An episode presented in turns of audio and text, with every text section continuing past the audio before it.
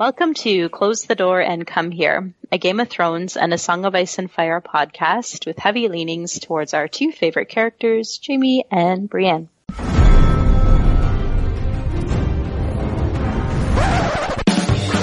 was a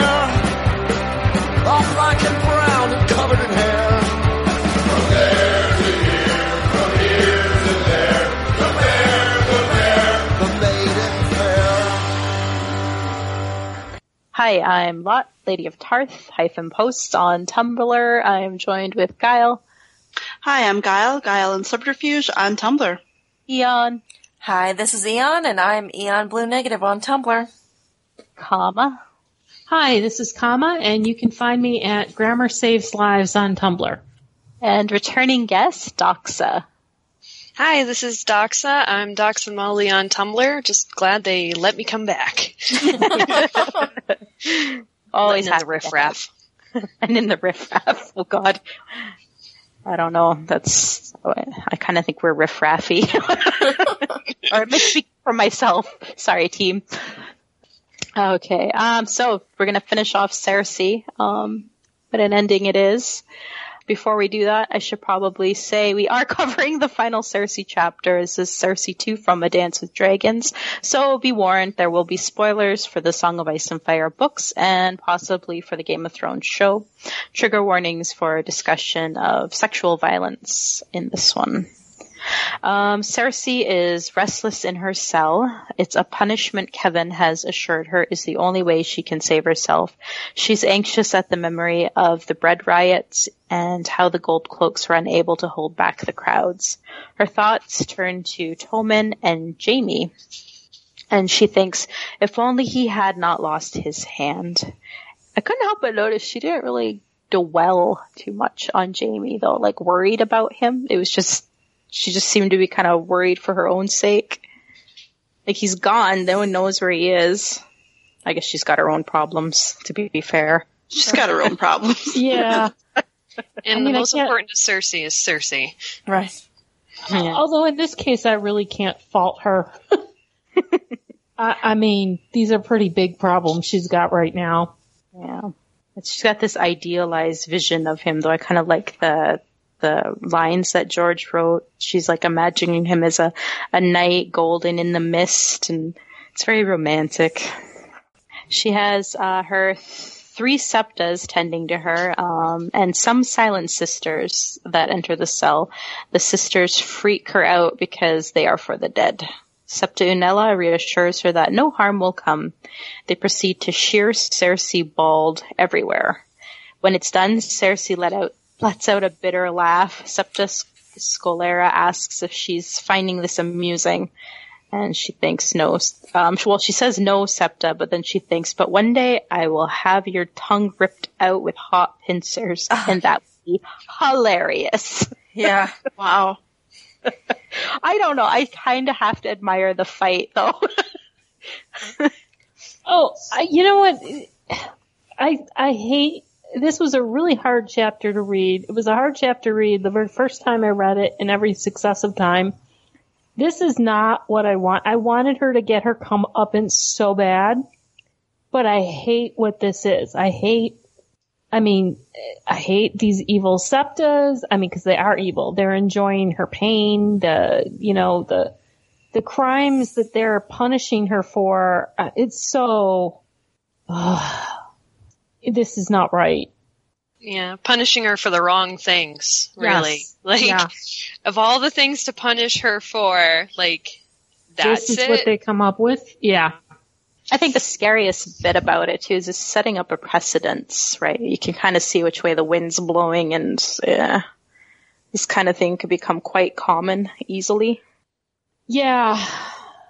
And, and it's what they, I mean, it's misogyny, pure and simple, that she's being punished for all this stuff. You don't see them doing this to the men. No. Well, didn't they do this No. to the High Septon, or is that only in the show? I think that's only in the show. Yeah, that, I Okay. think that's the sh- And I mean, she's, uh, you know, all these other men are accused of sleeping with her. They've admitted to it. She's at, do we see them? I mean, are we ever going to see men walking naked through the streets? I don't think so. Men would enjoy I it just too much. Probably. Uh, let's see. So Cersei's given a, a white robe, but is denied sandals when she asks. A dozen warriors' sons await her, including the captain and Lancel. And my god, the gods help Lancel if Cersei is ever in a position to get her revenge on him. oh yeah. Ah, Yeah. and it's likely. Oh yeah. Yeah. The, Yeah. Just reading this whole chapter, I'm just like, if ever Winds of Winter comes out, it- it's gonna, she's gonna get everybody back. But it's I- I have- really temporary. You think so? Why do you say that? Well, I mean, we'll get to that, I think, in the epilogue. Oh, okay. No spoilers. So outside the doors of the Sept, um, we have Cersei enjoying some fresh King's Landing air, and uh, she realized that, that she's on standing on the spot where Eddard Stark had lost his head, and uh, she remembers that it was a decision Joffrey made on his own. And then there's also a bit about Sansa and how Cersei had considered considered marrying her off to Lancel, perhaps. And then she remembers how Littlefinger offered to wed her himself. And that's a giant. That's a giant hint right there. That. Oh, But he I thought it was in- Go ahead. I just I thought it was interesting that she was the whole Lancel Sansa thing because I was thinking like, you know, Sansa would have been far more unhappy with Lancel than she ever was with Tyrion because Lancel still would have he would have bullied her. and treated her like because he was, and that was one of. Right. Wasn't she offered the choice, and she was just like, you know, he was one of the people who was, and even in the show they showed this. You know, when Joffrey was humiliating her in front of the court, he was joining in with that. Right. Like he kind of wants to be one of the cool kids, one of the cool Lannisters. So I mean, he would have always been a toady to Cersei, And and also, she I never mean, could have respected him. Cersei mentions like she would have made her a good marriage. Okay, Lancel, uh, okay, arguably that's That's not pretty. I mean, it's, too it's But William and Martin, I'm like their second and third sons. What the hell? To a second son, no Right. less. That is not a. I mean, Sansa is a not a great match there. I mean, No, it would have I been mean- because they would have been equal in age and probably not so stupid. But I mean, in Ugh. reality, Tywin gave her the best match. and a whole bunch of shippers just got real happy hearing you say that. But yeah, well, I mean, you know, I've you know, I prefer Willas with, you know, I, that seems like that would have been a good match on, on like an emotional and a political level, but, you know, I mean, on a political level, Tyrion, it's a pretty high match. Yeah, I'll agree to Yeah. Willas actually. Like of all of the matches, he's the only one that I'm actually like okay with. but yeah. Well, and at least he's the eldest son. I mean, she's the oldest daughter of this ancient family. So fobbing her off to somebody's second son's third Oh, yeah. kid No, is not. Yeah. Hmm. Well, you gotta admit, you love, you gotta love the fact that George threw this bit in here because it kind of gets your wheels spinning too. Like mm-hmm. The idea of Littlefinger and Sansa, and like this is where Littlefinger was obviously really pissed off, right? Well, except you think that, I mean, I always sort of thought Littlefinger egged, um, Joffrey on to do it. Oh, I think he did. I Oh, think he yeah. So totally this was did. like his hedge. If it, if Joff didn't do it, he would have. I don't think. I think. I I think he was planning on Ned. If Ned didn't get killed off by Joffrey, there would have been a big accident on the way to the wall. There would have been Uh, like so much shit on the way to the wall, like Littlefinger Yeah, no, trying but to I kill mean- Ned trying to escape. Like For me- so much. but for me, what this, I mean, first of all, that this pervy, pervy man who's God knows how many decades older than Sansa is willing to marry an 11 year old girl. It's just like, ew. But Well, yeah, not that even just for like a you know benevolent like protector kind of way, in like a creepy way. Like yeah, I mean, not like, way. oh, you know, we'll wait five years and then we'll, no, he was, yeah, it's just he'd be like checking the sheets every morning. Yeah. Oh, Kyle, get out, get, get out. oh, It's amazing when you can outgross George. Like that's always kind of a goal, isn't it? just a little pat on the back. I did it. Cry yourself to sleep. So, uh, Septa Moelle announces Cersei as a singer, sinner who begs for absolution and forgiveness, commanded to demonstrate her repentance, presenting herself before the city naked as the day she arrived. Cersei's thoughts turn to her grandfather's mistress at Casterly Rock, and I, of course, have selected that. Cersei had been a year old when her grandfather died. The first thing her father had done on his accession, ascension was to expel his own father's grasping, low-born mistress from Casterly Rock. The silks and velvets Lord Tytos had lavished on her and the jewelry she had taken for herself had been stripped from her, and she had been sent forth naked to walk through the streets of Lannisport so the West could see her for what she was. Though she had been too young to witness the spectacle herself, Cersei had heard the stories growing up from the mouths of washerwomen and guardsmen who had been there. They spoke of how the woman had wept and begged, of the desperate way she clung to her garments when she was commanded to disrobe, of her futile efforts to cover her breasts and her sex with her hands as she hobbled barefoot and naked through the streets to exile. Vain and proud she was before, she remembered one guard saying, so haughty, do you think she'd, you think she'd forgot she came from dirt? Once we got her clothes off her, though, she was just another whore. If Sir Kevan and his High Sparrow thought that it would be the same with her, they were very much mistaken. Lord Tywin's blood was in her. I am a lioness. I will not cringe for them. Again, gotta admire that moxie. Well, She's mentally preparing herself. You gotta give her that. No, I I, definitely you know give what? her that.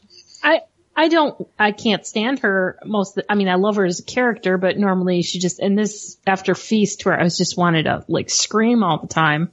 Although they were pretty funny chapters. Um, I admire her here. I mean, this is, I mean, she's trying to get any kind of dignity she can. And it's not so much that I'm admiring her for being Cersei. I mean, I'm admiring this woman in this impossible situation about to be humiliated in a way. I mean, it's just the misogyny of the, the, the faith right now that I have to, I- mean, I have to admire her for not cringing as long as she, you know, she holds out a long time. right to the end. Welcome. Yeah. spoiler, spoiling. so, um, Cersei shrugs off her robe and begins her walk to Aegon's high hill. She reminds herself that she's beautiful. The women yelling whore at her have no, have no sweeter joy than jeering at their betters, she thinks. And she also thinks, this will not break my pride. As the walk continues, the streets grow narrower and the crowd more violent. She's pelted with rotten food, beer, eggs, a cooked rat skewer, and a dead cat. Ugh. That was the grossest. I kind of forgot about that dead cat being oh. thrown at her like a pinata full of maggots. Well, and like Ugh. rat Oh, kebabs, like oh god, George, The way what's she just wrong with described- you? Oh, he described like the grease going down her leg and like it was only half cooked. Like, oh, thank you. Thank you. bloody and greasy. well, like, okay, rotten food, you probably have that, you know, you're gonna take it out to the wherever you dump your stuff later, but I mean, who the hell saves a dead cat? Was it like somebody went, oh, they're gonna parade the queen down the street naked later, I should just hold on to that and pelt it at her. I mean, I Well, know it's I've been like- saving this it's cat like- for a Well, you, you gotta think though. I mean, in ancient times, you know, in King's Landing, I doubt they have a very good waste disposal system. So, I mean, there's trash all over the place. so someone's like, oh, let's go see what got thrown in the pile of shit. Yeah. Literal shit. Oh, there's a dead cat. This is perfect. Yes. You know, it could be like a sports event though, where like people are getting ready to tailgate like the week before. Like they were, they were totally ready. This is like they're tailgating. They got their kebabs. They got their dead animals, and they're like rotten food. They're like set. They're ready to go. Oh man. So instead of like, you know, making grandpappy's like down home barbecue recipe, they're like, we're gonna throw the dead cat. Grandpappy's That's down gonna home take the. Joneses or whatever. Tomatoes, oh. Rat tomatoes are pop- too, tomatoes are too precious right now. They're trying to keep their tomatoes. Like this is like the biggest event in King's Landing, like the biggest like event in King's Landing for the small folk in probably Yeah. like years. Well, since Ned, right? It's dead, yeah. But this is like you know in a bigger area. Area, it's like a par- you know, it's like basically it's a parade. It's the queen. This is the biggest thing. Yeah, this is yeah, this is huge. I don't know if I'd be out there with my dead cat though. People are freaks. Maybe like a nice, like, like nice vegetable kebab. I think I can't. I maybe would yell whore. I don't know if I'd throw any fruit at her. I think I would yell like, I don't. I mean, and I'm sure I'd yell something at her. Whatever. I guess you know. Maybe get a chant going. well, people are occasionally that was that was it's buried in there, but every so often people were shouting out like was it someone shouted out uh, Stannis and somebody else shouted for someone else and uh, one of the other kings, I think. Oh, was- I think I'd too, start, I think. like, a- Margaery. Yeah, or like a pay your debts chant, like pay your debts, pay your debts. what did you say, Docs? I missed it. Oh, I just said Margaery. I think they they were shouting. Yeah. Um, yeah, that was one of the names. They're like, Margaery. like, okay, let's just shout names. Let's just shout names, guys. Margaery. That's actually an Stannis, easy name. to say. Stannis, Stannis, Stannis. That's better. Uh, anyway, as it persists, she tells herself that she's blind and deaf and they are worms. Um, she falls and then is dragged onwards by Captain Sir Theodan, and Cersei thinks it should have been Jaime beside her. At one point, she cuts her foot and angrily reminds Septa Unella she asked for sandals. The crowd's uh, insults continue. Cersei reminds herself this is her atonement, and soon it will be over. The jeers and shouts grow cruder the closer she gets to Aegon's Hill, as people from Flea Bottom have pushed their way onto the lower slopes. So do you I- guys? Oh, go ahead. Sorry, Lot. Oh, I was just going to read a little bit. Oh. did you want? Oh, go for it. Okay. Pigs and naked children were everywhere underfoot. Crippled beggars and cut purses swarmed like roaches through the press. She saw men whose teeth had been filed into points, hags with goiters as big as their heads, a hmm. whore with a huge striped snake draped about her breasts and shoulders, a man whose cheeks and brow were covered with open sores that wept grey pus. They grinned and licked their lips and hooted at her as she went limping past, her breasts heaving with the effort of the climb. Some shouted obscene proposals, others insults. Words are wind, she thought. Words cannot hurt me. I am beautiful, the most beautiful woman in all of Westeros. Jaime says so. Jaime would never lie to me. Even Robert. Robert never loved me, but he saw that I was beautiful. I feel like this is a combo of like Pride and Mardi Gras and St. Patrick's Day. Oh. Only smellier, far smellier. Have you guys heard the- Have you Yeah. have you ever been on Yeah. Bourbon Street? I mean, yeah, even whenever it's not Mardi Gras, it's like that. Never saw a dead cat at Mardi Gras. People with snakes and yeah. Snakes, yes. Naked, yes. Yeah. Yeah. Like someone was like, I gotta get my snake out for this. That cat, Same you know, I've never seen it. Well, I haven't been that many times, but I've seen somebody with a llama. Do you think like I'm Really? just envisioning the small folk with face paint and body paint like in the color of their favorite house, like all of that going on. oh my god, that'd be kind of awesome. I really feel the show missed an opportunity there. I think they really, really instead of just having like the one little naked dude, they probably should have like gone full on freak show. I forgot about the naked dude in the show. Best extra ever. So have you guys heard the theory about how um Cersei is going to get an infection in her foot and she's going to lose her foot? No, but it's that's totally possible. And that'll like sever again, like double sever the tie with Jaime because he, you know, came in holding her foot. Oh, I would I believe like that it. theory more if like they had described her limping or something, because I didn't get any sense of that from Kevan's. It doesn't take much though. I mean, for sepsis to set in, Huh. uh, one of the, I think it was Coolidge, one of the U.S. presidents in the 1920s, his son was playing tennis and got a blister on his foot, and like by three, two, three days later, he was dead. God, never. Well, they didn't have antibiotics. Blood poisoning is rapid. It's systemic. It's that's entirely possible. Although, wait, we do see her, like when later on when they're having dinner, it's been time has passed. So wait, Yeah. I take that back. I think if sepsis had set in, she would have. It have would have happened. Yeah, it would have like, happened. She would have looked probably terrible and been limping at least, right? Hmm. That's true. No, I don't know about the limping, but it because it doesn't take. I mean, that's why if you ever, I mean, in real life, if you cut yourself, the first thing, first of all, tetanus, and they usually give you something like a an antiseptic or something because it is that quick. Sorry, this has been um, medical facts with Thomas White. This is Sorry. important information. You might be saving someone from tetanus right now out Or there. you know. Anyway, well, in one Google of the older episodes, what was it? You were talking about it was scurvy, and I was going shouting into my Rickets. in my office, like "Rickets! It's rickets!" Your neighbors think you're like nuts. oh, they already do, but There she goes again, yelling rickets for no reason.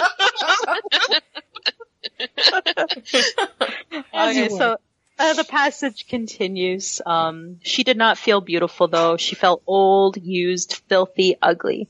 There were stretch marks on her belly from the children she had borne and her breasts were not as firm as they had been when she was younger. Without a gown to hold them up, they sagged against her chest. I should not have done this. I was their queen, but now they've seen, they've seen, they've seen. I should never have let them see. Gowned and crowned, she was a queen. Naked, bloody, limping, she was only a woman, not so very different from their wives. More like their mothers than their pretty little maiden daughters. What have I done? Wasn't this like her biggest fear whenever she was remem- remembering about what happened with that, her grandfather's mistress? I mean, the mistress was raised up to be like the, the lady of the house and whenever they kicked her out and, you know, and dressed her and paraded her around Lannisport, she was nothing but a woman. Yeah, that's the whole point of this. That's, that's why it's mm-hmm. disgusting Yeah. and sick. It's Yeah. to take a woman who is proud of herself for whatever reason, maybe, probably because she is I beautiful. mean, it's, it's And to so tear her down. though, though too. I mean, think of like the, you know, the various tabloid magazines that'll have, you know, like so and so's beach body is, you know, her body is terrible now, and they'll have like some like weird angle so someone looks ugly. You know, Yeah, we want yeah. to like we want to mm. destroy everything. You know, I think about Well- when Britney Spears shaved her head or Lindsay Lohan Yeah. passed out in the car. Yeah. like oh my god, she has fat rolls. Well, yeah, she's like fifty. Yeah. or like women who, you know, they're not. We get so used to seeing them photoshopped and airbrushed and all this other stuff that when they show you a candid photo of some poor actress at the, you know, at the beach with her family, it's like, oh, look at her, you know. Yeah, we suck. Society sucks. It really does. No, it's so interesting that like we spent all this time hating Cersei and like I that breaks my heart just hearing that like how defeated and it's like can't you tear her down the way she should be? Like that is not what should be happening to her. Like I feel like she deserves something like this is going to sound awful, but um she deserves more to like have her head cut off with an axe as opposed to having to walk down that. It's just awful. Like Well, this is torture. Like, but I mean, yeah, exactly. She should be treated more like a man would be treated and not in this disgusting, Made a victim. misogynistic way. I was just, I gotta know. I'm dying to know, Guile. Are you still on board with this punishment? You know, I I guess like honestly, I just keep thinking about what she did to people, and I guess I don't really care what happens to her. Like this isn't a just punishment for her specific crimes, but I really don't have much of an issue with Cersei getting any kind of punishment. You've maintained just- I- I- yourself. Well, I just can't. I mean, she's a horrible, horrible, horrible person, and the fact that her specific punishment doesn't fit her specific crimes. I mean, we're talking about, well, we should kill her instead of, you know, making her walk naked. Well, I mean, that really, that's, That's not I enough. get- well, no, I guess I just don't really see the big, the big difference. The, the issue isn't with her feeling sorry for her. The issue is with overall society sucking and thinking that that's an apt punishment for any woman. But I can't find sympathy for Cersei in particular. No. I guess, I mean, for me, it's like, you know, let's say, I mean, you think of all the men who have done worse and they get off scot free. And that even that adultery is considered, I mean, granted, anything she did, um, what she did with Jaime is treason, certainly. But that what she did after she was widowed, that that is this Well, right. She's not being punished for the right crimes, but I, I can't. But I deny don't her think the to high punished. septon. I mean, this is what my problem with him and the venereal. The, who was it? One of you guys. I was dying when you you compared their names to like venereal diseases. Oh yeah. the stuff and all that. think It's that was like Claude, they though. think That that what she Oh, was that did as far as her This is a good one. Sorry. Well, like her sexual Never. crimes are far and away a probably not crimes, but even if they are, like the most minor things that she's ever done. But that they think that those are crimes worthy of being Right. punished this way. No, I don't think they're they're not. punishing her because she fucked up the kingdom and, you know, people died on her watch. No, they're punishing her because she dared to sleep around and got caught, Yeah. you know? Yeah, I feel a bit muddy about this. I don't like it, but um No, I mean, I do yeah. all right. Let's go on. We'll fight some more later. No, I mean, I don't even think it's like a fight. It's just, Yeah. you know, it's the wrong punishment for the wrong crimes. That's why I love this group, though. We have various uh, opinions and perspectives. You guys are awesome. Let's continue on. Cersei finally breaks when Maggie the Frog appears and taunts her with the prophecy. And like, is she hallucinating here when she sees Maggie? This is what's going on, or is she just Well, like she seeing an old woman and She's seeing a lot of things. She's Yeah. seeing Tywin and she's seeing Ned. I, I think that's pretty much, I think she's having a breakdown. yeah. Yeah. Yeah, definitely. She cries, attempts to cover herself up, and scrambles to the gates. Sir Meryn Trant, Boros Blount, and Kevan are there with the gar- other guards. And uh, Cersei asks for Tommen. Kevan orders she be covered up and says no son should have to bear witness to his mother's shame. Cersei is lifted from the ground by a very fancy giant seven-plumed rainbowed white cloaked giant. So lot. I guess I guess Qyburn did make him, him fancy, not Cersei. It's canon. we were So arg- didn't, um, Cersei also see like Ned and Melara and Lady Yeah. even? yeah. And her father, yeah. Sansa, she saw Sansa too with Lady, right? Okay. Yep. Yeah, so she was definitely losing it at that point. Um, Kevan had kept his. Um, she hopes that Kevan. Um, wait, Kevan had kept his part of the deal in having her champion made a member of the Kingsguard. Qyburn introduces him to Cersei as Sir Robert Strong. He also adds that he has taken a vow of silence until all of her grace's enemies are dead and evil has been driven from the realm. Yes, thought Cersei Lannister. Oh yes. So he's never going to speak, basically. Never. Yes. I uh, this I don't I Yeah. I can't wait for some Robert Strong action. like basically she hasn't really been cowed at all though. Like she had a couple No. bad like you know, she had a couple bad moments, but she's like just like angrier. Oh yeah. See this this whole punishment. I think it's not even. It was a punishment in in that it really bruised her ego. It's made her. It's not even. She's not even going to atone. She's not going to be a better person from this. It's going to just make everything worse. it's making her way Yeah, fucking course. scarier because now she has Yes. this cold fury that she's learned to bury. Yeah. It's terrifying. And she's got a Frankengregor. Yeah. This is not a good combo, guys. This is her new toy. No, and I Um, think now she's in a well, I you know, now I think people don't expect anything of her anymore. Like they think they have her number. Well, Yeah. They're Funny. gonna be- I don't know. Yeah. Funny you should say that because um, with Kevan Lannister, we kind of, I think you're kind of onto something there, Guile. Yeah. hmm should we So- jump to those? Yeah. So um we have a bonus chapter tonight. We're gonna um do the Dance with Dragons epilogue. And um I just have to say, this was a really long chapter. It really was. oh my god. Um, a lot happens in this chapter. Um, it opens up with Kevan is holding court with the small council, and he gave Tommen the day off to spend some time with Cersei, um, since they may not have much time together. So I think in an earlier episode we had talked about you know, does Kevan really think that Cersei is going to be killed?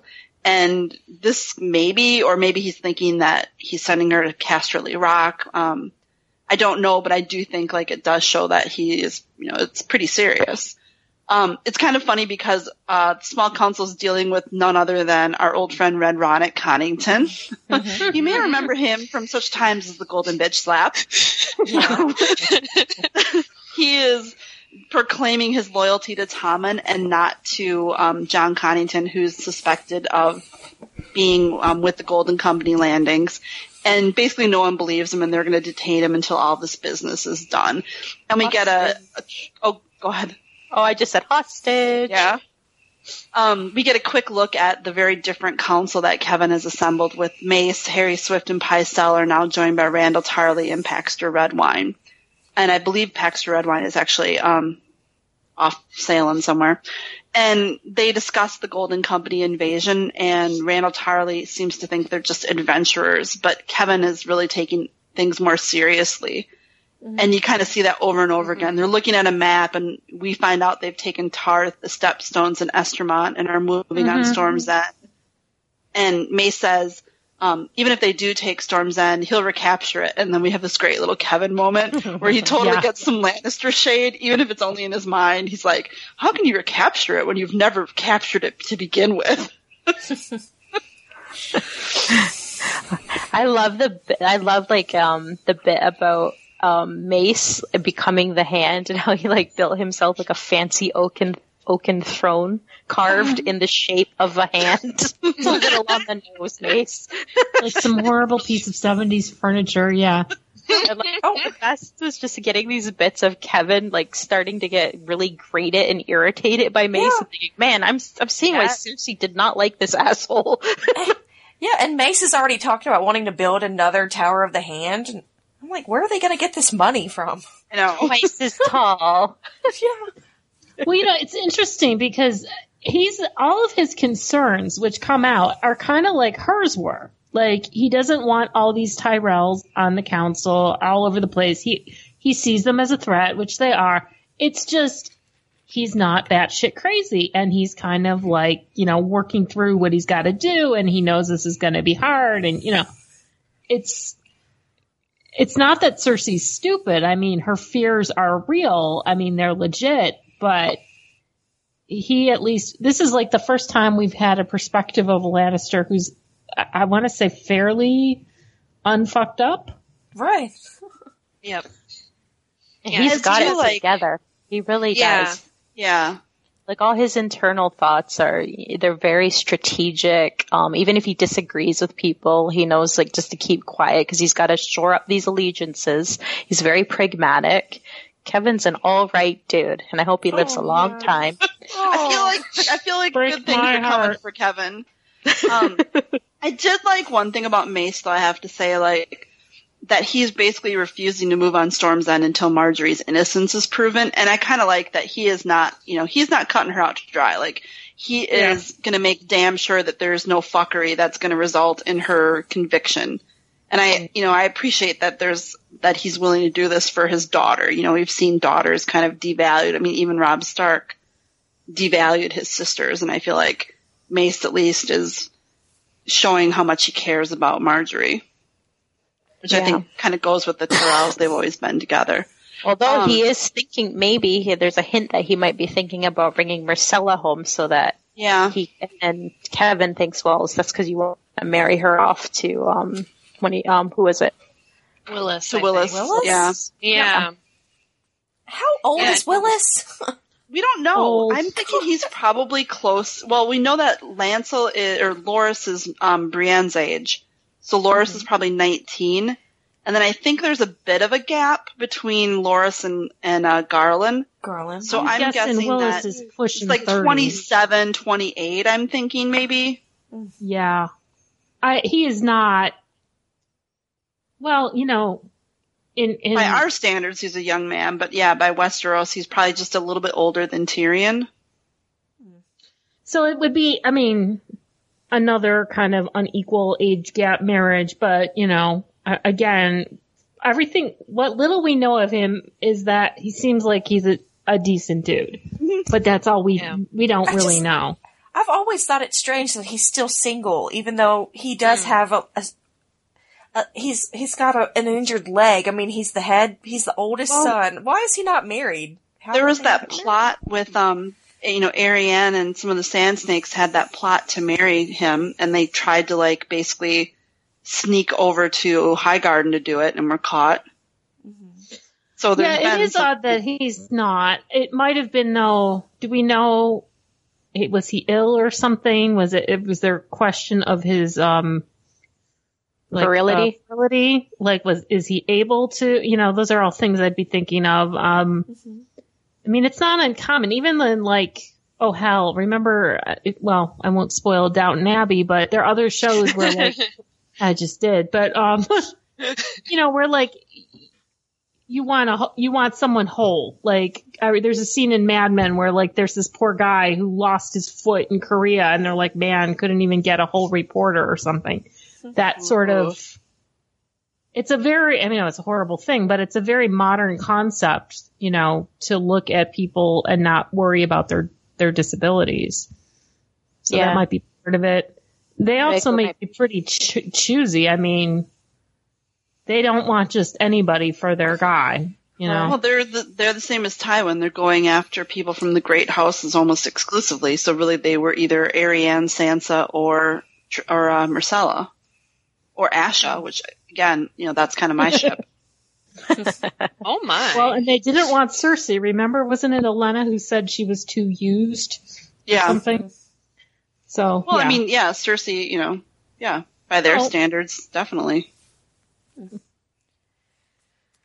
Um, I I think it's interesting you guys talked about, you know, Kevan is really, he's very reasoned. Like everyone else in the small council kind of wants to dismiss this threat about the Golden Company, but then you see Kevan really considering what kind of a man Jon Connington was and what he's like now. Mhm. and um he actually he's you know he's serious about the threat and he actually thinks about the threat that Dany could pose. And he says you know if she should reach these shores and join her strength to Lord Connington and this prince of his feigned or no we must destroy Connington and his and his pretender now before Daenerys Stormborn can come west so I mean you know yeah that's exactly the plan so Kevan sussed it out like pretty Yeah. quickly It's pretty fucking proactive, Kevan. Too bad no Yeah, one's like- one of the first people who's actually been proactive about it, right? Like everyone else has just been like, "Oh, never mind, she's over there." It Doesn't matter I that she love- has fucking Well, dragons. like, Robert wanted her dead. I mean, granted, it would have been, you know, but yeah, he's Robert was also pure rage, whereas I think Kevan is Mm. much more analytical. Like, this is a problem. We should deal with it.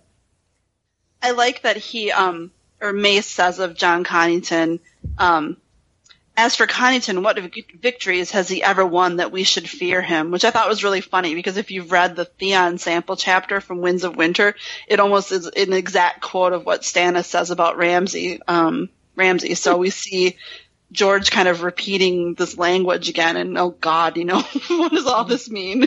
Huh. Go ahead, thought. Oh, I was just say uh, it's kind of like off what you were not not to do with what you were saying, but I just I had to. I've been like kind of congratulating Kevan on what like a decent guy he is, but he's kind of a misogynistic asshole when it comes to the thought of what Cersei's been through, and he mentions Oh, yeah. like, her stretch he marks and saggy boobs. So Uh, You know, George is really, really hipped on the whole saggy boob thing. I just keep going, my God, it's gravity. What the hell? Why is they it? I didn't mean, wear can't control gravity, okay? it's just and the bigger they are, the harder they fall. exactly. like that. George is really, really obsessed with saggy tits. And he to a point where I'm like, dude, I I don't know what to do with you. I think Kevan actually reminds me of Jaime a little bit. Not, um, you know, in his assessment of the Golden Company and the threat. You know, they both are like analyzing the people quite well. Like, you know, Kevan's analysis of Jon Con is like spot on. Mm-hmm. And you know, you compare that to Cersei and even Tyrion, I think, don't necessarily, Tyrion gets like political situations, but I don't think he grasps people quite the way that Kevan and Jaime do. And, and you know, Cersei, of course, doesn't at all. Right. That's a waste of her time. People Um, also, she says. oh, sorry, go ahead. No, go ahead. Go ahead. I was going to say, I mean, I remember reading this chapter and going, wow, all of the Lannister kids are totally off about who their uncle is. You know, this thought that he was just Tywin's yes man and didn't have a thought of his own. I'm like, no, he thinks very well, actually. He's very, yeah. Mhm. Cersei thought he was like a, a loyal dog, right? I think know- they mistake duty. You know, they they don't combine duty and intelligence in in their Right. minds for whatever reason. but all three of them pretty much have, I mean, to varying degrees. Like Tyrion, I mean, I think one of his first thoughts about Kevan is that, you know, he never had a thought that Tywin didn't think first or didn't say first. Whereas, I mean, Jaime, you know, Jaime would have supported Kevan for Hand or the Regent. I mean, pretty much Right. right away. But I think this this idea that you know because he's not their father and he's not the the first son and all that, but no, he's a really smart. I mean, which is why unfortunately, you know, he doesn't. Uh, anyhow, we'll get there. so um they you know they, the small council keeps talking they talk about they have to go to um Myr or Pentos to try to get money to pay back the Iron Bank which is kind of like um taking an advance on your credit card to pay off your other credit card. Doesn't just doesn't really seem like a great idea. Um Harys Swyft doesn't want to go there and he's kind of bitching because it's not you know he didn't make the mess but Kevan's like dude that's your job um, He's so whiny. yeah, he's super whiny. They talk about the trials, and we learn that Cersei's chosen um, Sir Robert Strong as her champion. And you know, Mace really wants to know more about him. He doesn't seem um, too keen on Cersei winning. And you know, Kevan has this thought, like with the rumors about him not eating or going to the bathroom, he thinks that he and Mace and Randyll Tarly all know who ex- exactly who Robert Strong really is. And he thinks, whatever the face hidden behind Strong's helm, it must remain hidden for now. Which I'm, I just can't stop thinking about. Oh my God, does he have a head? Whose head is it? That's that's what I've always wanted to. who- Whose head do you think what is are underneath sewing there? on there? Are we really going down this road again? Yes. I don't know who I think it is. Ugh, oh, I just like it. Just kills me. Like if we're gonna see that at some, I mean, I hope to God we see that at some point. Um, I, I just know- want to back up a little bit to the bank exchange when they were talking about the banks, and I loved it when Kevan was like, um, jokingly said to Harys Swyft that, you know, we could send Cersei to negotiate. Oh yeah. He's like, I'm just kidding. he has a sense of humor. he does. He, he definitely has the Lannister wit. You know, like it's not as overt as it is in like Tyrion and Jaime, but he definitely has it. Yeah. Um, so basically, Kevan, you know, Mace is all like, "Who's, you know, who's Robert Strong? What's happening?" Blah blah blah. And finally, Kevan just flat out spells it out for Mace that you know the Tyrells and the Lannisters have tied their fates together, and if Cersei's guilty, it puts Tommen's legitimacy in question. And then And if Mark- Tommen isn't king, Dummy. Marge isn't queen. And it's like, what is so hard for you to get? Like, what are you not getting, Mace? Like, you're, you have to be on Cersei's side at this point. Yeah. Um, It's almost like he's pulling a Cersei himself. Yeah. Yeah, Maces. Yeah. like um, we learn that Cersei's guards have all been replaced and she's attended by septas and novices and she's completely cut off from everything. And this is where Kevan kind of grossly thinks about how she's soiled goods. And then he has this very un-Lannister thought. Um, he thinks it's better to live shamed than die proud.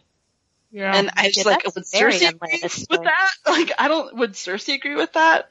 I don't think any Lannister would agree with that. That's Yeah. super un-Lannister. hmm um, Pycelle tries to, this is one of my favorite parts, is Pycelle tries to talk about the Rosby inheritance, but Kevan cuts him off. So we're clearly not meant to learn more about it, and so that either means it's important or George is just like totally trolling us and it's gonna mean nothing. and he's just like never gonna get to the point. Which either case I enjoy that. Um, and you know, he and Mace kind of end with talking about, um, you know, matching Marcel and Willas. And then they do have a really stupid thought, which seems so totally out of character for Kevan, that they think that maybe Dorn will fight against Connington, which, I, I- like, why would Kevan even think that. Like he knows that Aegon is Dorn's nephew, so wouldn't they even be, con- you know, wouldn't they be considering that alliance a possibility? It just seemed like very. um And then I think one of the there's a huge timeline clue at the end of this part of the chapter, which is that the council will meet in five days after Cersei's trial. So um it seems like things are going to happen like extremely quickly in Winds unless Kevan's um, murder spoiler alert um, delays. so, you know, what do you guys what do you guys think is going to happen? I caught that see too. That right away? I'm thinking that's if we ever, ever, ever see Winds, which I, I'm really doubtful. But if we do, yeah, I would think it would have to open pretty quickly with that. Oh, totally. I mean, both. Well, I don't even want to. I'm gonna. We know what's about to happen, but I mean, it's gonna be noticed really soon. I would imagine. hmm When uh, Pycelle and uh, yeah, yeah. But I mean, would that stop the Faith from holding her trial? I kind of doubt it. No, it's still. Gonna Or go would on. she just have, or would she, you know, basically take charge and be like, no, this isn't happening? Yeah, and then she'd be, well, I mean, not necessarily, because if she suddenly started trying to pit, who does she have? Whatever the gold cloaks, whatever's left of, you know, yeah, it would be the gold cloak and whatever Lannister guards there are against the Faith, the warriors' sons. And then where does the Tarly army fit in? Would be the big Yeah. question. Well, that that's what Kevan's thinking about too, right? He's Yeah. But then you suddenly have the city engulfed in some sort of horrible, like, battle civil war, war. thing. Yeah. Yeah. Which might be where George wants to go. Yeah, but I mean, it She almost would- seems like we have to have the trial by combat. Just Yeah. you know, I don't know. Maybe not though. Maybe it's never going to happen. no, don't say that. Don't be silly. That's crazy talk. She wants to see Frank and, Frank and Gregor. Don't Yeah. worry, lot. I, I, I think we gotta have to. I mean, the Rosvier, that could go either way, but I think Frank and Ge- Gregor and what's behind that helmet, I'm pretty sure we're supposed to see that. How can Um, you say no to that? I mean, you can't, right? Yeah. Uh, Pycelle ends the exchange by saying that he, you know, he's afraid of Mace basically, and he wants guards. And so Kevan suggests he uses the Mountains Men who came with um, Red Ronnet, which Jaime sent them all together. So it's kind of cool to see like some of those actions from Feast of Jaime's, like now they're in King's Landing. Um, they leave the throne want room. to be surrounded by those dudes. Oh, I know, I know. God no. Poor myself. Well, Well. maybe something, right? So they leave the throne room and they walk outside and it's interesting. It's not just like a little snow at this point. The moat surrounding the holdfast is three feet deep in snow. And, you know, Kevan's thinking about needing more Kingsguard members and he even thinks about naming Lancel to the Kingsguard, which I thought Oh. again was, was interesting. Kevan. I was like, In- barf. Poor Kevan. Your son is gone. He's Looney Tunes. Yeah. That's his baby He- boy. So he's That's getting how- ready. Oh, go ahead. Yeah. Go ahead. but that's, I mean, he's a parent. That's, you're always gonna want the best for your kid. And I mean, you Mm-hmm. know, the thing with Kevan too is he's lost one son in the war. You know, he's lost, is it Martyn that's passed or Will? I think it's Martyn that's, well, I don't know. One of them. Oh, um. Oh no, that's Genna's son. I'm thinking of. Anyway, I'm sure it's the Lannister at that. Yeah. I know I that seri- much. But I really think that Lancel would never go for joining the Kingsguard. I think Willem. he's perfectly happy. It's What? Willem. Willem is the one who died. Yeah, so he has Martyn and Lancel and his Yeah. little baby. The daughter. Yeah. Still got three, well, two more. That's you know. So he's getting ready for supper with Cersei and Tommen, and then he, you know, he's heard about how Cersei's been bathing four or five times a day, but that no amount of scrubbing will ever wash the stain away. And he thinks about how beautiful and lively she was, and how maybe none of this would have happened if she'd just married um, Rhaegar. And he has kind of a a Which is- poetical thought, which is very again very Jaime of him, where it's Cersei could have given the prince the sons he wanted, lions with purple eyes and silver manes, and with such a wife, Rhaegar might never have looked twice at Lyanna Stark. The Northern girl had a wild here. beauty. Um, I'm sorry, what was that? I was like, this is such a dude thought, though. Like, you know it's know, her thought too, though. uh, Yeah. It's it's one she has. I mean, yeah, I think but no, but if he had, if if she had married Rhaegar, that wouldn't have been a happy marriage. I think Oh, we've discussed so this unhappy. Oh no, it's no, no, totally no. putting I mean- aside the fact that she's crazy and unlivable. Nah. No, I mean she's he's right, wrong, she's wrong. That would not have worked. And even if I think that's the whole point with Rhaegar. I mean, even if he had had the gorgeous wife and all that, I mean, I don't think. I mean, what we know of Rhaegar, I'm pretty sure it wouldn't have mattered who he was married to. Yeah, she'd Yeah. still have green-eyed, blonde-haired kids. So she Well, would I probably like throw Jaime he to the wouldn't curb be. for He Rhaegar. was. He'd be looking elsewhere. I, I don't. I think he was just as crazy as you know his ideas of prophecy and whatnot. I don't think it would have mattered. Those children could have been his. I don't think he. I mean, no, I don't see that as a a way out of it. Um, so Kevan's thinking about, he's telling himself how not guilty he feels for allowing Cersei's walk of shame, which I think means that he totally feels guilty about it.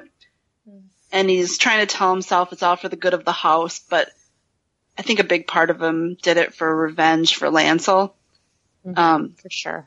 and he he also way. thinks about his father's mistress and and that, and he thinks of Cersei. We've pulled her claws. Jaime though, but no, he would not brood on that. So I thought that was interesting. Like Yeah, what does you that guys mean? think, yeah, what is he thinking? Is he thinking that, you know, Jaime's going to come back to defend Cersei or that, you know, he will in general need to fight Jaime for power? or that he knows something happened to Jaime and he's saying best not brood on that. That's how I read it. Like, does he know something we don't know? Oh, see, I took it as he's going to, thinks he has to pull Jaime's claws as well. Yeah. But yeah, I think there's, who knows, right? We'll never know. I Mm-hmm. always thought, I think he's just written Jaime off, because, I mean, he's disappeared. I don't know. I'd like to think he must know something about you. That's how I I read it. I think he'd think about it though. Like, he, we were in his head. Like, I think he'd think about Jaime if he knew. No, best not brood on it. Although that would be one hell of a like a ballsy move if like somehow they got a ransom for Jaime and Kevan was like, "Yeah, no, nope." um so Kevan finally leaves for supper and he he knows that Boros Blount doesn't look that well. And so I had a theory Yeah. here that you know Boros is the food taster and I was wondering if he's being like slowly poisoned to have an immunity. There- so then someone a- can poison Tommen and I'm assuming that since Tyene is there, maybe she's one of the septas serving Cersei on occasion. Mm-hmm. There is a theory I've heard that he's been slowly, slowly being poisoned. Yeah. So I remember. With like reading that. iocane powder. He's developing an immunity Yeah. to iocane powder. Oh. the description of him was so gross. Like, wasn't he getting kind of bloated and his color was off and like, He yeah, had to lean on a wall, Yeah. couldn't even stand up straight. yeah. Definitely seems suspicious. yeah, My spidey sense was tingling reading that. yep. Cersei makes a little joke about Mace Tyrell building a tall new Tower of the Hand to compensate for uh, something. And Kevan's pretty happy that she can still laugh. And I think Cersei kind of takes that little moment of lightness to start asking for things. And so she wants Taena and her son to come to court, which just cracked me up. Like she's still on like Taena bringing her kid to court. I mean, can For you that play imagine date. Taena gets that summons? She's just Gonna be like, shitting. Throw it in the fire. Yep. Yeah. Never got it. Nope. That's where Cersei's mail goes. Not It's in a special mail basket. round file. Um, the food here sounded really good though, like a beef and barley soup, a quail, and then there was a roast I was like noting that three too. feet long, like a three foot long fish for three people. Seemed like a bit much. well, And one of them, well like, the kitchen, maybe. and Tom and his, you know, his regular adorable self here. He's talking about how Sir Pounce scared off the bad cat, which I think we Oh, all, there's a bad cat, yeah. we all It was like is one ear. Balerion. Yeah, Yes. that was my thought. And then Kevan mentions that he'll ask the Ratters to set a trap for him, which thank God, I'm assuming like Kevan didn't leave and immediately like go to the Ratters. So like, I feel like Balerion's gonna be okay. so Yeah, he's gonna be okay. I love super that happy that was something you were really concerned about. I was really concerned about poor Balerion. yes, I really am. That poor cat. That cat is going to outlive every single character in this book. Unless, plot twist, he was the one thrown at Cersei's feet. Oh God! Yeah, no! Fuck yeah, no! I think the Balerion keeps to the Red Keep, and that was like further down the hill. So I think probably I feel like we would have been. There would have been a description beyond the magnets, like a black cat, torn ear, or whatever. near and you know, a surly demeanor. Uh, So um, Kevan thinks that Cersei's fire is quenched right now, and it's so funny because he's been so perceptive this entire chapter, and now he completely is overlooking Cersei. Like she's not quenched at all. no. And I don't know if it's because she's a woman or because his father's mistress was destroyed by that walk, but um, Cersei's not. um, yeah, he's kind of lost his perception skills here. Well, Yeah, I mean, just it's, it's family, and you have a blind spot sometimes, and I think he. I mean, I don't. I don't think it was his idea. I don't think he went to the Septon and said, "Hey, this is what this will work. Do this." But And I think it was presented to him. He didn't say no either. or well, no yeah, but I mean, like, I think he feels some. I think there's guilt there, you know, and I think he wants sure. to believe that this is okay, that she's now going to behave and is going to do this, and I think a lot of the Lannisters have. Well, God knows they all have blind spots when it comes to family. yeah. yeah. It's a trait. we- Mhm. Um, you know, he notes that she hasn't asked about Jaime, and he tells her that she should be prepared for his death. And we can all roll our eyes. Um, Cersei says, "If he were dead, I would know it. We came into this world together, Uncle. He would not go without me." Ugh, gross. so rolling my eyes so hard. oh, Cersei. At least, at least she did not talk about sharing the same womb. it's implied. Womb sharing implied. Yeah, I just oh, every time I hear that, I just Ew. want to puke. But yeah, um, Tommen leaves, and then they can kind of talk about the Kettleblacks, and they're in custody. And Kevan totally like slut shames her a bit about trusting them or being with them.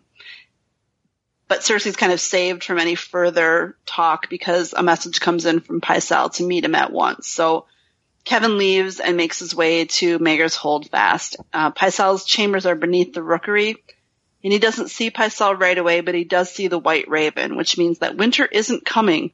Winter is here. Dun, dun, dun. I think George's writing at that point was really quite, um, you know, quite lovely. The rest was shrouded in shadow, except beneath the open window where a spray of ice crystals glittered in the moonlight, swirling in the wind. On the window seat, a raven loitered, pale, huge, its feathers ruffled. It was the largest raven that Kevan Lannister had ever seen. Larger than any hunting hawk at Casterly Rock, larger than the largest owl. Blowing snow danced around it, and the moon painted it silver. Not silver, white. The bird is white. The white ravens of the citadel did not carry messages as their dark cousins did. When they went forth from Oldtown, it was for one purpose only, to herald a change of seasons. This Oh, bird is bigger than a fucking owl. That's huge. Huge big bird. raven, yeah. Wow. I picture it kind of looking like an owl though. Like in my head, I'm picturing Hedwig, yeah, Harry Potter. Like that's all I can think of. Um, and then Kevan feels a quarrel in his chest, and he, kind of is hallucinating for a second. He's like, "This isn't me. This is what happened to Tywin." And then he notices um, Pycelle's dead body, and it's interesting. Like the first thing he does is he calls for Tyrion. Like he, you know, has that immediate reaction, like, "Oh my God, it's Tyrion. He's back." Yeah, it Um, reads like like he's going into shock. you Yeah. know, like yeah, His, Mhm. yeah. his thoughts are very um very slow. cle- they're they're they're clear. They're slow, but they're clear. Um, Yeah. it's like he's like it's happening to someone else, and he's just watching it happen. You know. I was really sad when he like um he he thought of his child and his Oh, yeah. wife. That part Yeah. really got me. Oh, yeah. I highlighted that portion. It's um Varys. It's the first thing that Varys says um says to him. He's, Sir Kevan, forgive me if you can. I bear you no ill will. This was not done for malice. It was for the realm, for the children. And then Kevan thinks, I have children. I have a wife. Oh, Dorna. And that, like, my heart breaks at that part. Yeah. Like he did not want to be here. Kevin did not want to do this No. job. No. No. Well, Yeah. neither did Ned. You know, it's like they served, and yeah. And But they died. yeah, and it sounds like you know, uh, like the other. Uh, I think Cersei in particular has some very nasty thoughts about Dorna, but she sounds like this perfectly nice woman who, you know, knows what li- works for her, knows what doesn't. They've made this marriage, and When they married, like she was Yeah. a hostage, wasn't she? Like I she think was so. kind of a hostage, and he fell in love with her. So I mean, they you know kind of had this like very meet cute, if you will, like almost a Yeah. Jaime Brienne situation. mm, Dorna would be my buddy. She likes to sit there and embroider. I'm like, we could hang out, you know, yeah, I stitch could with her. knit, Like, she'd she my buddy. stitch. Yeah. Yeah. I bet Genna Totally. couldn't. st- I bet Genna can't stand her. Yeah. Yes. She and Darlessa, Boring. like probably like Darlessa and, and uh, Dorna probably hang out together, and Genna just like rolls their eyes, her eyes at them. Yeah.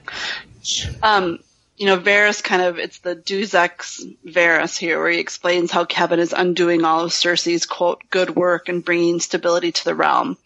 And he talks about how Kevan's death will sow doubt and suspicion, making things ripe for Aegon. And he gives, you know, his his famous speech about Aegon. Um, he is here. Aegon has been shaped for rule since before he could walk. He has been trained in arms as befits a knight to be, but that was not the end of his education. He reads and writes. He speaks several tongues. He has studied history and law and poetry. A septa has instructed him in the mysteries of the fates since he was old enough to understand them. He has lived with fisherfolk, worked with his hands, swum in rivers and mended nets, and learned to wash his own clothes at need. He can fish and cook and bind up a wound. He knows what it is like to be hungry, to be hunted, to be afraid. Tommen has been taught that kingship is his right. Aegon knows that kingship is his duty, that a king must put his people first and live and rule for them. Meh. Oh, I mean, give I don't- me a fucking break. right. Like, Aegon hasn't, you know, so what? Like, Aegon really hasn't. You know, like this description, who this description is really about is Jon and Dany. Like they've actually done most of this, like, and they've actually learned to like rule people for better. You know, they've gone through the processes of making mistakes and learning how to rule, and they've, you know, they really have been hungry and hunted without like magical magical unit grandpas there to save their ass. You know. So when when Aegon takes over, is he going to abolish the monarchy and set up some sort of meritocracy? I don't think so. Well, they'll just fake No. the death of his kid and then send him off somewhere. Yeah. This is not viable because this is what's the problem with monarchy. Yeah, you've got a good king, you got someone who's, which I really do not see this with what we've seen of fake Aegon. So, first of all, that's bullshit. Second of all, he's gonna get married to some poor girl. who's- I mean, like, this is just not, this is what George has been showing us is that monarchy is just flawed. These people are not, this is the- stupid. And he I mean, killed look at- my favorite fucking I character, know. so fuck you, Varys. Yeah, I hate Varys with his stupid No, silk look at slippers. the rulers that have look at the rulers that have like actually earned it. You know, like Jon Jon earned you know, he earned his rule of the Night's Watch. Dany, for the most part, you know, she earned her rule over the Dothraki and in Slaver's Bay. I mean, Mance Rayder is another really good example. Yeah. Yeah. they earned their rule. And, you know, I mean, it's hard to think of Dany as, you know, Dany's not a, a democratic, um, a democratic ruler, but there is very much something about her, you know, she hasn't been given anything. Right. She's She's got had dragon wings, but for she's it. been Yeah. fighting. Right. Yeah. It's like, come on. Right, but Well, but I mean, she- both of them have fought and have worked hard to get where they are. I, it, but I mean, this crap about this king. Okay, fine. So what? You got 20 years before he drops dead or whatever, and then his son is going to be like this too. You have no guarantee. You, you, know, like the none. Ottoman Empire, they used to have the Sultan's kids had to learn a trade. So Oh, all the Sultans like had a trade that they could live by, like in theory, if they weren't a Sultan. So I mean, you know, there's some of this has been done throughout history where, you know, people have had like more common um occupations in addition to all the other But I mean, we've seen but yeah, fake I mean- Aegon. He does Right. not impress. I'm sorry, No. he doesn't.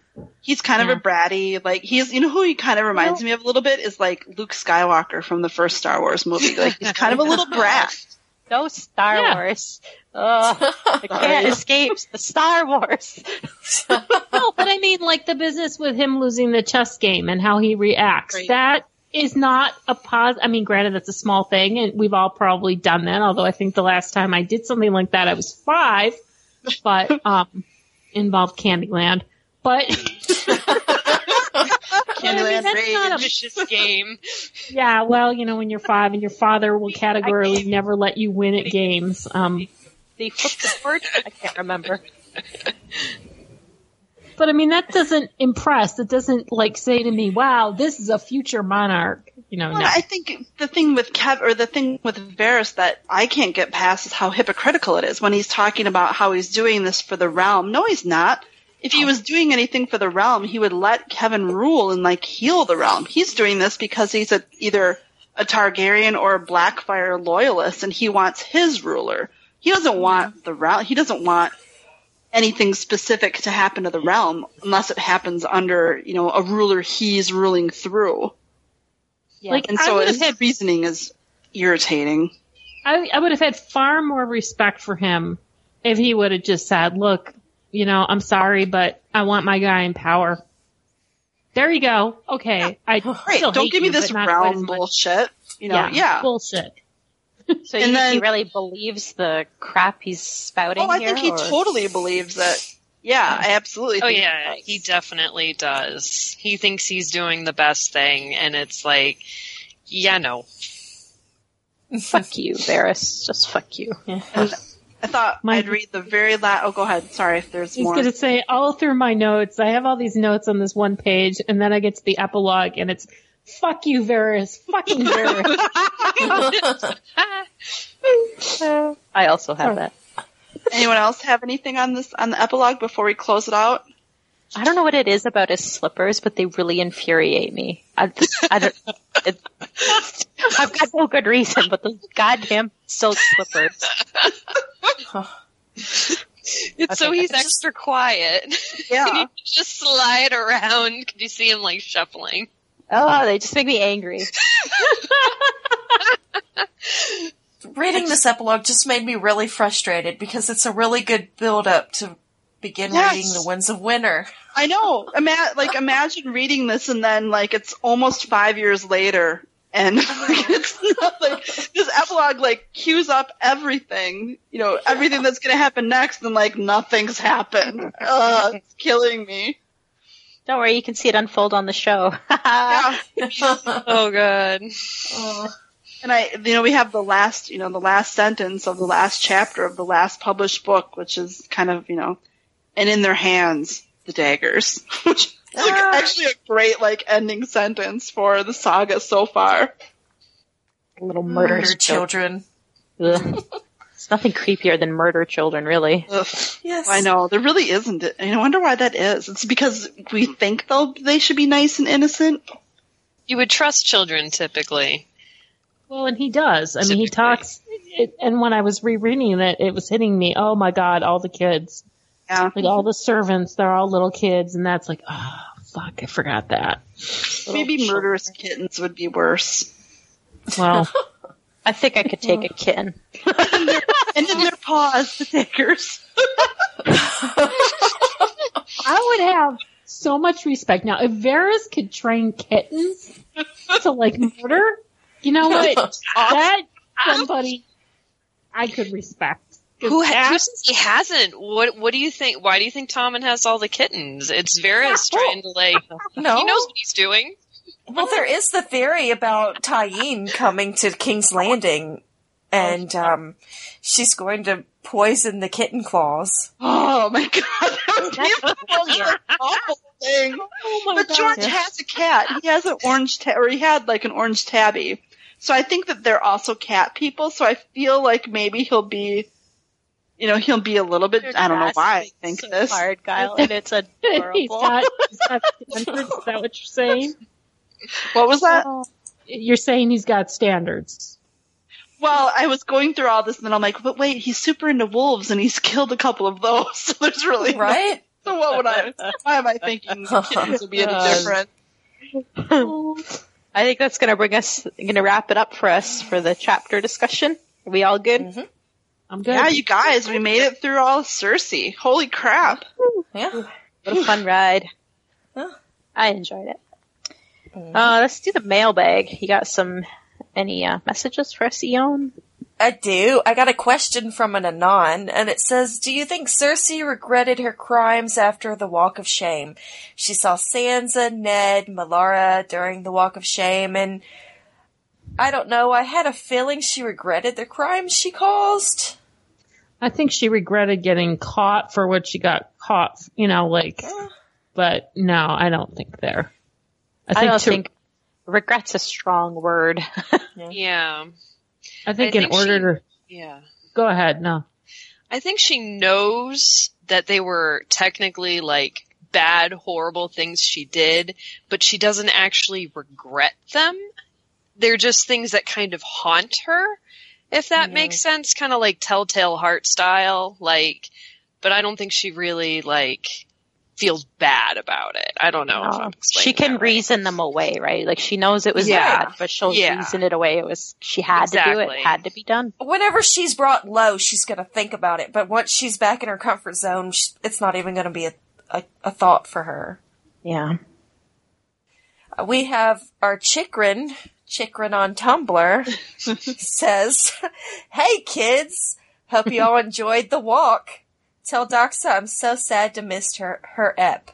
Chicky sad to miss you, Doxa. That's really sweet.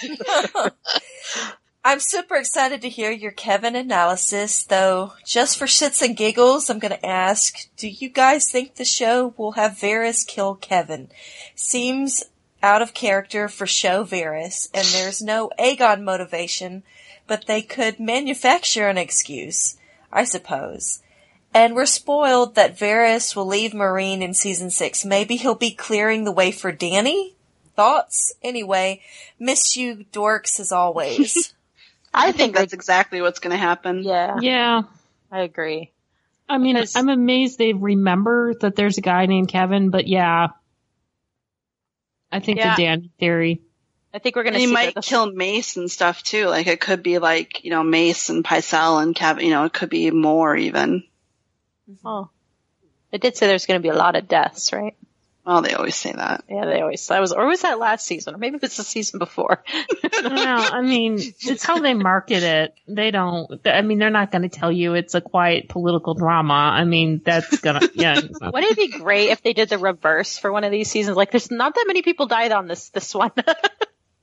No death, just a lot of nuance and clothed women. Yeah, no, I don't see them. no random naked Bang. people. That sounds terrible. All right. I don't know. Maybe he they could have like Varys's kids like kill Kevan in season six. Have they established? I don't remember if they established he had his little sparrows as Yeah. spies in the I show. think just Did spies in in the general. first season, but they've never really followed up on that. And yeah, Yeah, people. I think the show audience would have totally forgotten anyway. So yeah, I, I don't They're think. probably- They'll slip in a little reminder or something. This, Yeah. yeah. I think it's far more likely that we'll just see him do it and that's it, you know. Mhm. And it'll be about Dany or something, and I don't know. yeah. Yeah. Yeah. Well, I think logically it Dany would. It should be about Dany. He's been a Meereen, like you know. Yeah, it I mean, it would perfect make sense. Mm-hmm. and he's done all this work to get Tyrion to head out to ally ally with Daenerys. So And Yeah. I forgot, is Mace, did Mace leave Braavos or is he still there? As far as we know, oh, I think he's still there. Like he never, re- he didn't return Yeah. In time for Yeah. the walk. I don't know about Mace. I think Pycelle is probably not long for this world. I think, yeah, they might kill Pycelle and Varys. Yeah. Or not Varys. That'd be a whole other show. Um, Kevan Lannister. Yeah. Political intrigue. Yeah, no, um, yeah, I think, I agree. Argus Star says, Hi, if you guys ever decide to do an episode based on the infamous letter that Martin wrote detailing his original plans for the series, I'm calling dibs on guesting.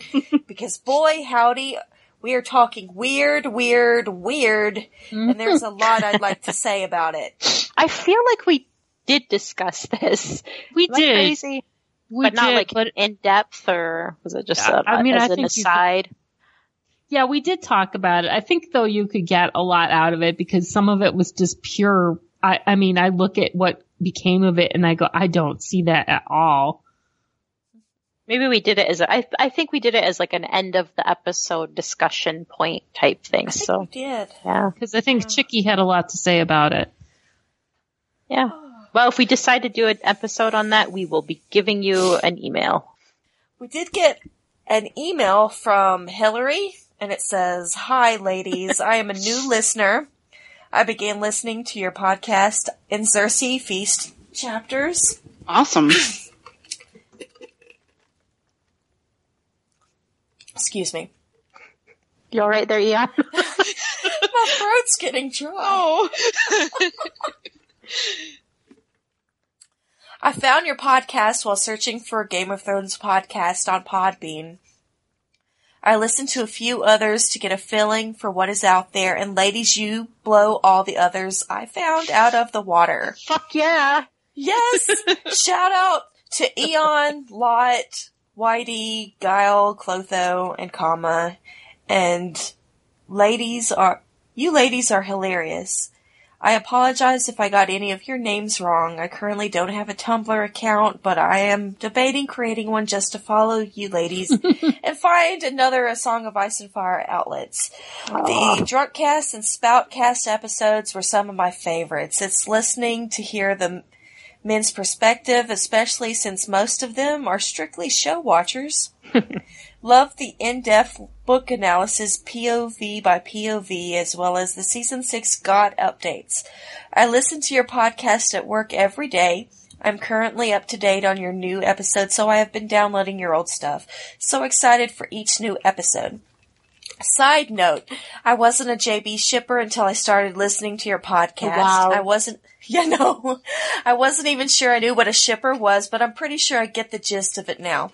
You have successfully converted me. If there isn't a JB sex scene, or at least, at the very least, an acknowledgement of their mutual feelings and wins, I will be so disappointed in George.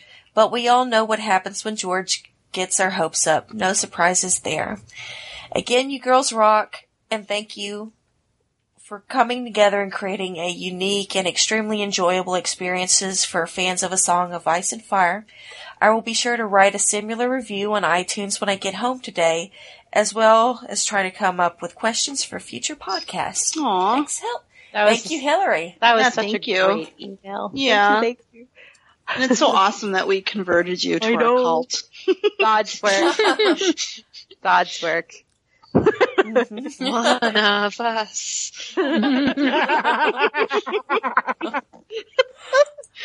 Oh, I love it. Oh, that ah, maniacal that's- laughter comma. That was spot on. That was the one of us thing that did it. well, that's it. That's all I got. That was good. That was a good batch. Um, we love getting your messages and you can do that at close the door and at gmail.com, close the door and come here.tumblr.com.